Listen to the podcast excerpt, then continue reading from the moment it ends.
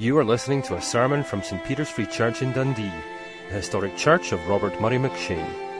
For more sermon content, please visit our website at stpeters-dundee.org.uk.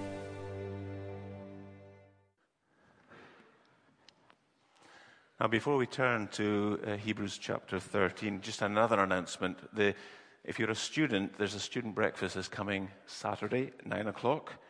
Um, and we'll be looking at shame, I think, is the guilt and shame is the, is the title. I'll get that right later from somebody, but I'm supposed to be speaking at it, so I should know. Right, let's, it's page 1212, 1212 in the church Bibles. And it's a very short prayer. We're going to read it together, verse 20 and 21. May the God of peace who through the blood of the eternal covenant brought back from the dead our Lord Jesus, that great shepherd of the sheep, equip you with everything good for doing his will, and may he work in us what is pleasing to him through Jesus Christ, to whom be the glory for ever and ever. Amen. I don't know if I suspect you are like me in this because you're all sinners. But I often reflect on the quality of my prayer life and feel it's very poor. I result often in uh, cliches. Um, and if I can't think what to ask, I'll say, God bless. And I don't really know what I mean when I say that sometimes.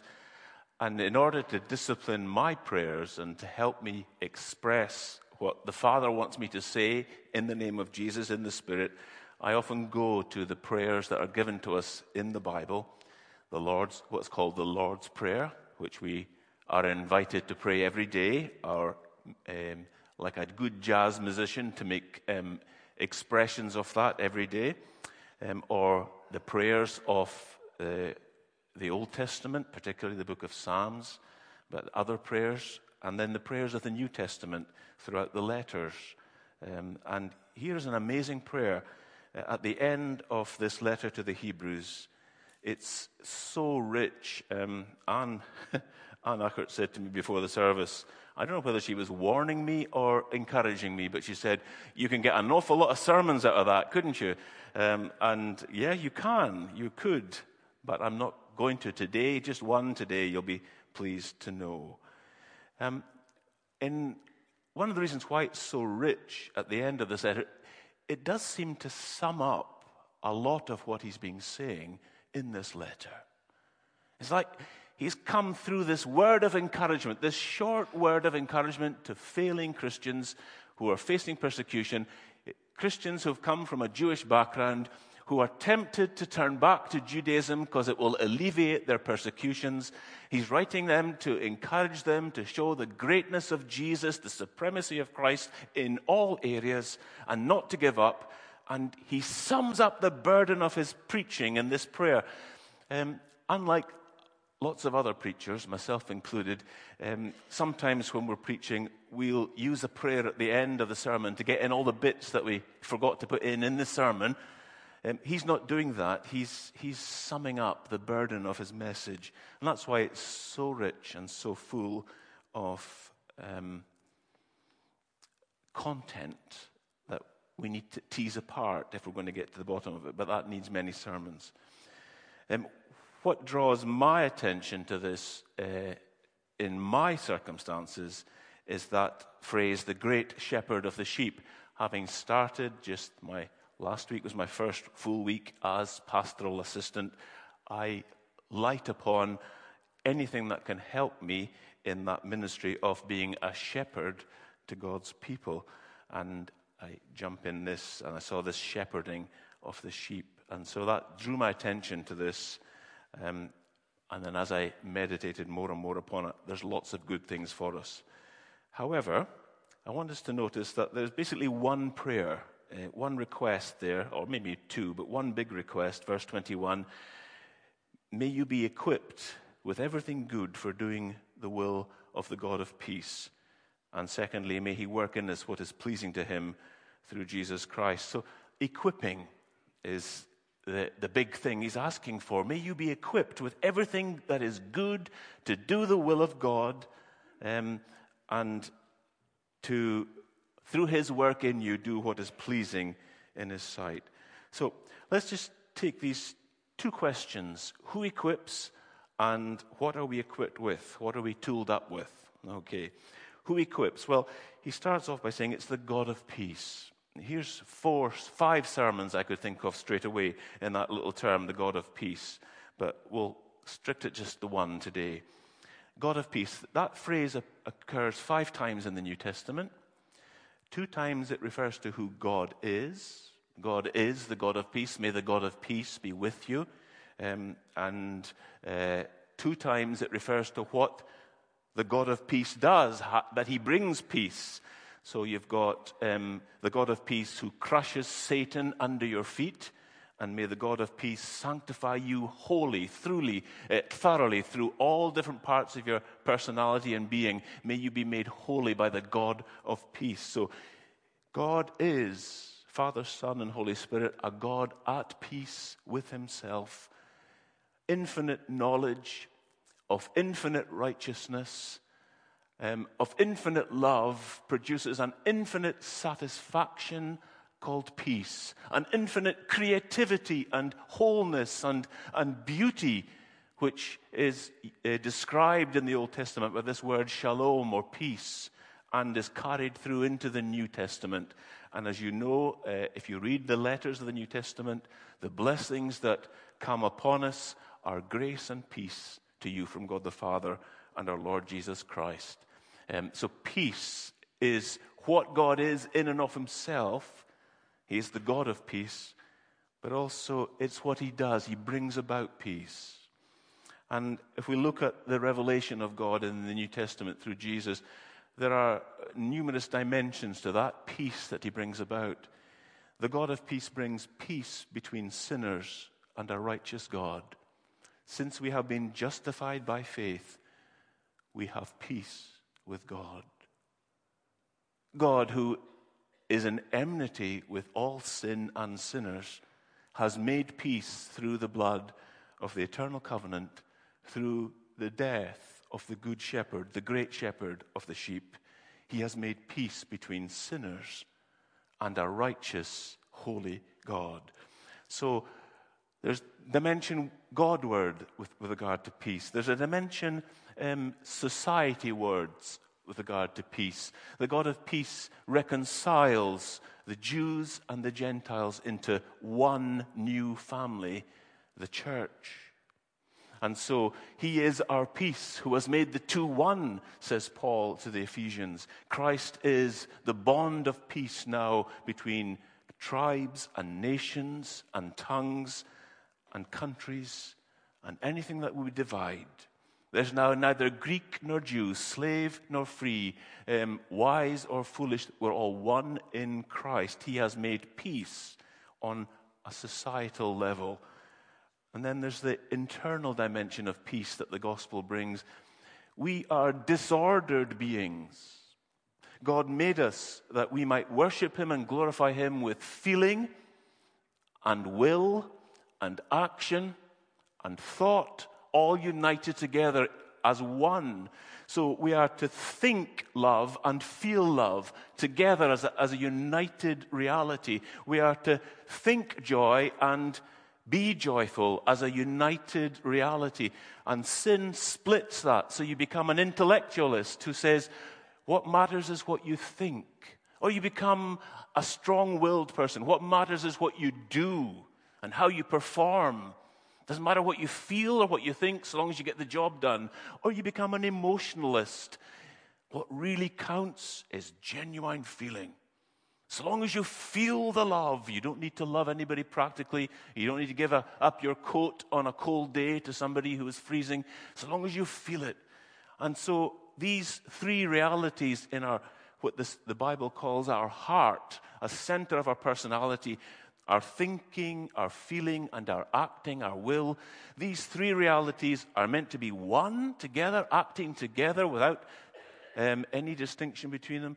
And God, and they are not at one, they are in enmity to each other. They pull against each other. They pull at different directions. So sometimes we are over emotional when we should be more rational. Sometimes we're too cold and rational when we should be feeling. And sometimes we're just too blooming lazy and holy when we should be doing. And the God of peace unites these separate elements, these psychological elements of us together through Christ, through the great shepherd of the sheep. He unites us progressively more and more so that we regard people, as Paul says to the Philippians, it is right for me to think about you this way because I hold you in my heart. And the word he uh, is often translated feel about you this way. And so you have kind regards towards people because you think kindly towards them and you feel kindly towards them. Now, that is salvation. That is the God of peace at work when these separate elements of our psychology are united together. And then there's a fourth dimension of peace that we are waiting for. When we are fully redeemed and adopted as children of God, there will be peace in the cosmos. There will be peace in this broken earth. There will be peace and wholeness for the frustrated creation. And the God of peace will bring all things into harmony to glorify and praise his name. Four dimensions of peace, each one worth a sermon on their own right, but I'll just leave it in there. So, he is the God of peace. That's who he is to us. Um, when you're wanting to be equipped well, you need to, um, to have somebody who knows what they're doing um, and is rightly equipped. If you're going to be a uh, in a, a, motor race or Formula uh, One race, you want a motor race mechanic and not a naval engineer with a hobby. You, you want somebody who knows what to do. Sorry, I had to bring that one in for, for you there, Duncan. So, there we go. Um, and also, you want to know if you've got a track record um, of doing good. It doesn't matter if you're well qualified as a mechanic for the race, but has your experience been good? Um, have you helped other people get through to the end and win the race? And so you have both of these things um, in the, as it were, the padding around the prayer, you might almost call it. Right, so the prayer is, may God equip you for all things, the God of peace, to do his will um, and work what's pleasing in you, in you. But he has this little section in between that, who through the blood of the eternal covenant brought back from the dead our Lord Jesus, that great shepherd of the sheep. This speaks of his track record and his ability to equip us. He brought back out from the dead our Lord Jesus Christ. Can any of you raise anything that has died and bring it to life? None of us can. No one has ever done it but God has done it. He has brought out from the kingdom of darkness our Lord Jesus Christ to life, incorruptible, life that will not stop, a life that is full of vibrant, glowing green peace. Wonderful. Green is the color in the, in the Bible for, for, for fruitfulness and, and brightness. Um, so, green and living things and life. He's brought Jesus out from death, up again from the dead. And it's not just the normal word used um, for resurrection in the New Testament, it is bringing up again. And I believe that that is an echo of the bringing up from Egypt of the people of God out of Egypt, out of the land of slavery, into the land of freedom.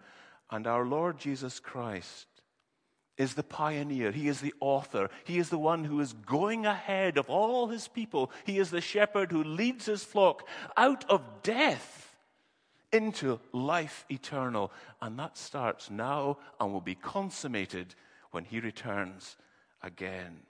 So, what's God's track record? He is a resurrectionist. He is the God of peace, one who makes dead things live and things that are not as though they are. He is the one who makes a second creation and a second great exodus with a greater mediator even than Moses. However, in the letter to the Hebrews, um, I think we are to infer, and in this prayer, something more about the God of peace which is why I entitled this sermon, Equipped by the Father. It is God the Father who is specifically being referred to as the God of peace, I believe, because he's brought Jesus. It's not Jesus who's, who, who um, is the subject of this prayer, it's God, the Father. Now, that's really important. God, the word God appears um, 86 times, thereabouts, in the letter to the Hebrews. Twice it refers to Jesus as God, but all the other times refers either to God as Trinity but more specifically, I believe, to God as Father. Uh, in particular, in the sanctification passage in chapter 12, he is called the Father of lights, our heavenly Father who makes us like Jesus. Now, I want us to think about the significance of that. That the God of peace is the Father who is at work equipping us. Why am I saying that? In the Bible, fathers taught their children their business. If your father was a carpenter, you would be a carpenter. The father would teach the son. And likewise, in the New Testament, the same picture is brought through. Jesus, Son of the Eternal Father, teaches us the Father's business. If you've seen me, he says to Philip, you have seen the Father. I am about my Father's work. Now, it's important for us, I think, to grasp that when we are being equipped, it's not an impersonal God of peaceful powers, as it were. It is a super personal God, Father, Son, and Holy Spirit, and it's the Father who is equipping us. Now, some people don't warm to the revelation of God as Father. I've had one conversation this past week about that already, that they could never, and these are uh, committed Christians who cannot warm to that notion because their experience of fatherhood is so negative, so lacking in their life. And some of you might uh, miss the significance of the Father God in the opposite extreme. You've had such a good experience of Father that you never ever stop to think how um, that great experience that you've known of, of your earthly Father might be eclipsed and overshone and, and outglorified by the reality that Jesus reveals to us. And so we need to learn about the reality of God the Father from revelation and not from personal history and come back to what he reveals himself to be. He is personally involved in each one of his newborn children. It is a personal investment he's giving. Um, I'll try and illustrate this. I don't know how many of you have ever seen uh, the Clint Eastwood movie Gran Torino. Any of you? Some of you have, not all of you have. Right. Clint Eastwood plays a retired uh, widower living in Michigan in a neighborhood that used to be all white and now is full of um, incomers, refugees, the Hmong people. He is a Korean veteran and he's quite a bitter kind of guy. Um, yeah, and a bit of a racist. And um, he's all, all, that, uh, all that behind him. One of the neighbors, a Hmong child, whose father has died, so he's been brought up uh, in a fatherless household. Um, he's encouraged by the, the gangs roundabout to break in to this guy's garage, Clint's, Clint's garage, and steal his classic car, a Gran Torino. And of course, he gets caught by Clint with a rifle because uh, um, he's an ex Marine or whatever he was and doesn't get away with the car. However, after a while, Clint decides to make something of this would be gangbanger child, um, a neighbor. And he fathers that boy. He takes him to uh, his friends, other men, and introduces him how you act as a man with other men. He takes him to the store and says, I've got a job lined up for you in construction. And he goes down to the tool store and he, and he kits him out. He puts a tool belt around his waist. He puts a hard hat. He gives him a lunchbox and guides him, equips him for that work. And that's a wonderful picture of the redemptive power of our Heavenly Father. He comes to those who have tried to steal His glory.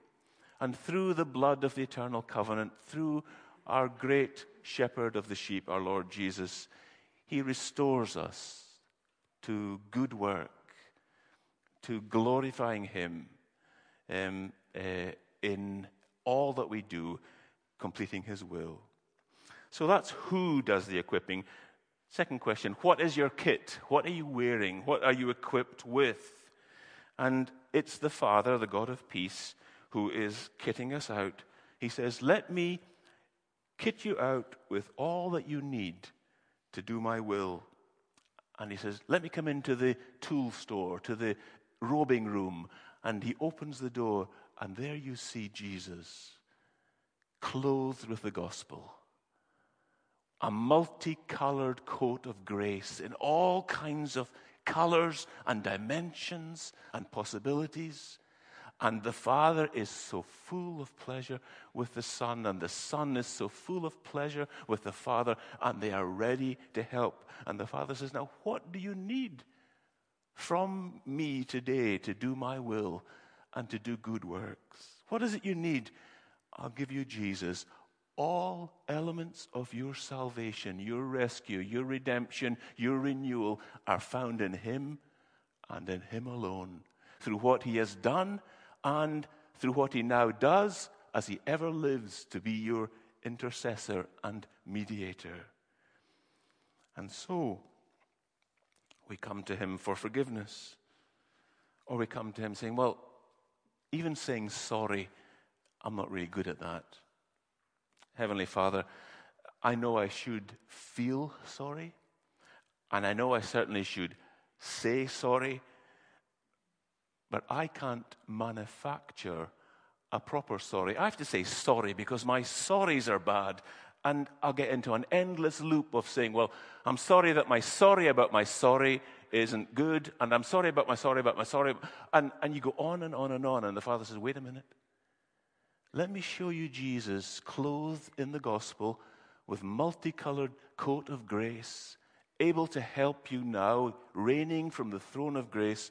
Let me show you Jesus, who was baptized on your behalf in the Jordan, who made good confession, not for his own sins, but for the sins of the people.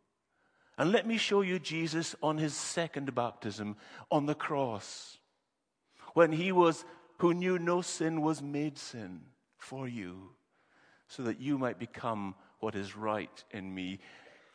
Ask and enter into his saying sorry for you, he will perfect your poor apologies and repentance. Or you come, I can't serve you because my hands are polluted, my lips are polluted, my thoughts are polluted. I am unclean in so many areas. Everything I touch leaves greasy fingerprints and spoils the work. And our father says, Well, I've got just the answer for you. Come into the robing room and see my son clothed with the gospel, the great shepherd of the sheep. His blood shed for you will make you clean, will cleanse you from all that is not right. Oh, we say, Well, I'm ignorant. I know so little. My knowledge is poor. Let me bring you into the robing room and show you the one who grew in knowledge and wisdom as a child and will teach you.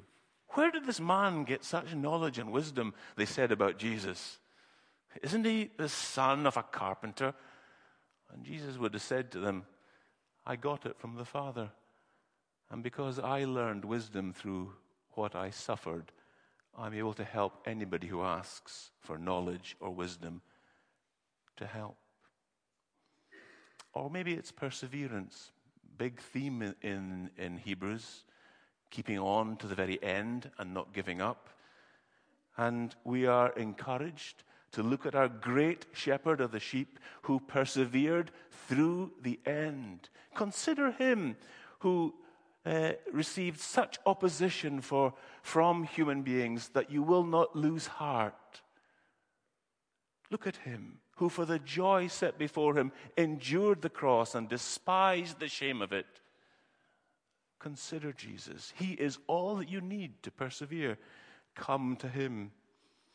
Or cheerfulness, or um, um, just the ability to do the work of God, the empowering that we need. I don't feel like it, and if I feel like it, I'm not doing it with a cheerful spirit. Come to Jesus. He's the one who did it for you and will now do it in you by the Holy Spirit. And of course, the great work, two great works that um, of God that the, the Bible talks about are the work of loving God with all your heart and soul and mind and strength, and loving your neighbor as yourself. How many here feel you don't need to learn anything more about that? Have you got it? Are you perfect at loving at the moment? Let me show you, says the Father, the great high priest, the great shepherd of the sheep, who learned love and obedience through suffering and He'll teach you and empower you and enable you to love. Last thing about equipping, I want to, I want to say for, for doing good work. We're all, I believe, called for major works, as it were, which are in um, our calling, whatever that might be. That's our good work that we are set apart for by God. So that can be a homemaker, that can be an engineer, that can be a teacher, that can be a preacher or a pastor, that can be a sweeper, that can be a tradesman or a craftsman, that can be a scientist, that can be a researcher, that can be a student. What is your calling? That is your work that God has given you to walk in, the big thing for you to do. Now, do you know how to be an excellent student? that will glorify God in all that you do, in what you learn. Come to me, says the Father. I'll bring you to the Good Shepherd. I'll show you the one in whom all wisdom rests. And I will give you wisdom for study and research. I will give you the. Now, wisdom, as I need to point out, in the, in the Old Testament, wisdom is a practical knowledge, working out how to glorify God in what you do. So you get wisdom for farming and wisdom for management and wisdom for kings um, who govern and princes who govern and overseers who oversee, um, wisdom for priests who offer sacrifices. Wisdom is a practical um, knowledge working out how to glorify God in all the circumstances of life. And so if we need wisdom to be a student or wisdom to be a parent, how to do those good works, we come to the Father and He introduces us to Jesus, that great shepherd of the sheep. When it comes to tools, I have learned from bitter experience that cheap in the long run means expensive. That you can go down to the bargain basements um, and buy the cheap tools. They will not do the job um, terribly well. They'll be out of true. Um, some, sometimes the, if it's a cutting tool, the, edge is not, not very good, or the, the metal that it's made from is soft, um, will not take an edge, will not keep it. You, it will frustrate you. Um, it, it's the quality that counts in so many things with regard to tools or being equipped to do a job. Think of the quality with which the Father equips his children to do good works. It is the person and presence of the great shepherd. Moses was the shepherd who brought the people out of Egypt into the promised land, didn't go in himself. Jesus is the great and glorious shepherd who brought his people out of slavery into the place of blessing, not by the taking of other lives but by the giving of his own life, by the laying down of himself, by the pouring out of his own being into service. And, and this is what he still does, if you will but ask him. The great shepherd is not robed in, in majesty that is unapproachable. He is one of us. He has learned um, through his own weaknesses and his own experience how to help those in trouble. Glorify God and enjoy him forever. How does God the Father equip us to do good works? He gives us Jesus. Everything is found in him. And anything that you need that you think you can get without him is substandard tools it will break in your hands. It will not glorify the Father. Now, back to um, that illustration of the Gran Torino. A Gran Torino, in case you don't know, is a classic car, um, a much desired car by those that love cars. And there's a, a scene in, in the movie when Clint has waxed and cleaned and polished and, and buffed up this car and is sitting on his porch and he's looking at the car and he goes, Sweet. That's all he says. Sweet. He's a man of few words, okay? Now, there is a moment or many moments when the God of peace looks at the work that he has done in the lives of his beloved children and he stands back and he says, sweet. How sweet that love that pours itself out for their children. How sweet that love of a husband that lays down his life for his wife and gives up so many things he could have kept so that he can serve her in the way that Christ nourishes and cares for his church. Sweet. How sweet that act of service that nobody else noticed, but I noticed. You went and got the dustpan and the brush. No one told you to do that, but you saw the mess and you went and cleaned it. Um, you saw the untidiness, you dealt with it. You saw the pain and you comforted. And God looks at you and He goes, Sweet. There's an aha moment in any creation of anything, when you stand back from what you've made or painted or done and you say, well, if you're me, you'll say, I can say all the mistakes, but if you're somebody else, you'll say, that's really good. Ah. And there's an ah moment in the God of peace when he looks at what he's made of you. He started with such unpromising materials, didn't he? but God is a God of resurrection. God is a God who brought again from the dead our Lord Jesus Christ. He can do that with pretty poor materials because he's got the best of all workmanship to do his will. He's got Jesus, the great shepherd of the sheep. Well, do you want to hear that sweet from the Father? Bring your weaknesses every time you're made aware of them. As Tim was telling us in prayer, every time you feel your weakness, perhaps your weakness is you're a preacher and you want to be liked and admired by uh, people that, that you preach to. That's a weakness. Um, bring that to the Father, and He says, Don't worry about what they think about you. Don't worry about what they say to you. Sometimes they'll say good things. Don't get taken in by that. Some people just say good things out of habit. Um, sometimes they'll say bad things. Don't be disturbed by that. Some people are just miserable um, and they need to learn more, uh, more grace. What you need to know is what I think of what you've done. Um, bring that weakness to him. Maybe, maybe your weakness is that you want to be liked all the time. Bring that to him and God said, God will transform you. I'll bring you into the presence of the, of the great shepherd. I'll show you that he did not go through life wanting to be liked by anybody except the Father. Except the Father. He could take the hatred and the spite. He whose heart is so tender towards um, unkind words and unkind thoughts because he loves so much.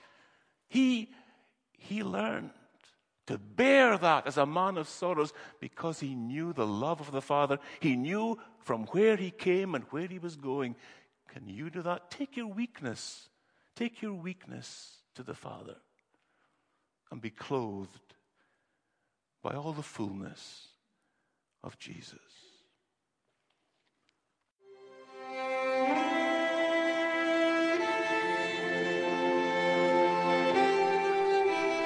Thank you for listening to this sermon from St. Peter's Free Church in Dundee. If you found this sermon has been helpful to you, please help us to continue building up and assisting the people of God. Visit our website at stpeters-dundee.org.uk. For information and training on persuasive evangelism and how to share your faith biblically, please visit the website of Solas, the Centre for Public Christianity, at solas-cpc.org. Once again, that website address is solas-cpc.org.